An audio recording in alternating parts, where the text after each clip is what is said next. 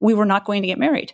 It was pretty early on in the engagement, but we had been living together and it felt like the right thing to do on paper. You know, everyone around you is saying, oh, how perfect.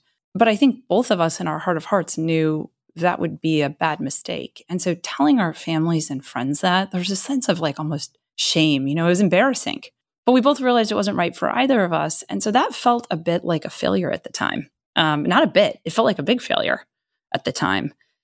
And oh, by the way, talk about humanizing me. I had to be a bridesmaid in my one of my best college friends' weddings about a month and a half after that happened.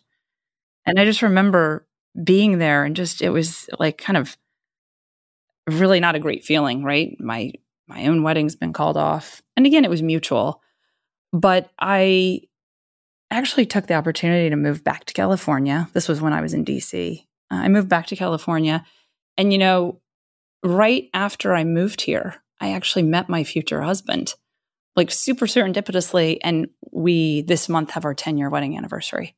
And so, you know, that was a that was something that felt like wow. And even in the move here, I was like, wow, I, maybe this was the wrong call. You know, maybe I'm to just like end up alone forever, which would have been okay too.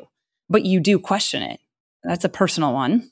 Um, yes, that, that I agree. Maybe we should scratch that, check, that one. No, that, that that checks the box. That's great. Yeah. I uh, I mean, you're welcome to scratch it, but I I think this is this is paints a fuller picture, right? Yeah. We're adding we're adding some some earth tones and adding oh. adding a little sun a sunrise to the painting. I think it's good.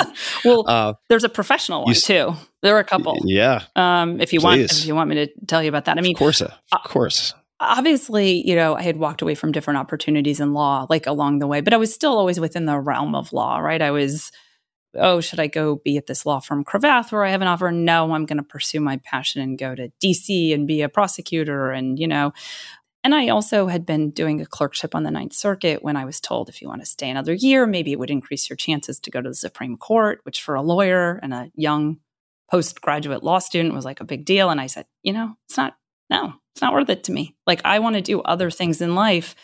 I don't want to do that for another year. You know, people thought that was a mistake. And maybe I did at the time too. By the way, I ended up clerking on the Supreme Court anyway, but I didn't know it at the time. And then I think the most profound one, though, was I really kind of left entirely a career where I had, you know, in the law, done things that I had really invested a lot of myself and time into, whether it was being a prosecutor in the Justice Department, clerking on the Supreme Court, you know, I had firmly kind of established my legal career and I completely left that and pivoted. And, you know, when I was doing that, I was actually to join the board of Coinbase.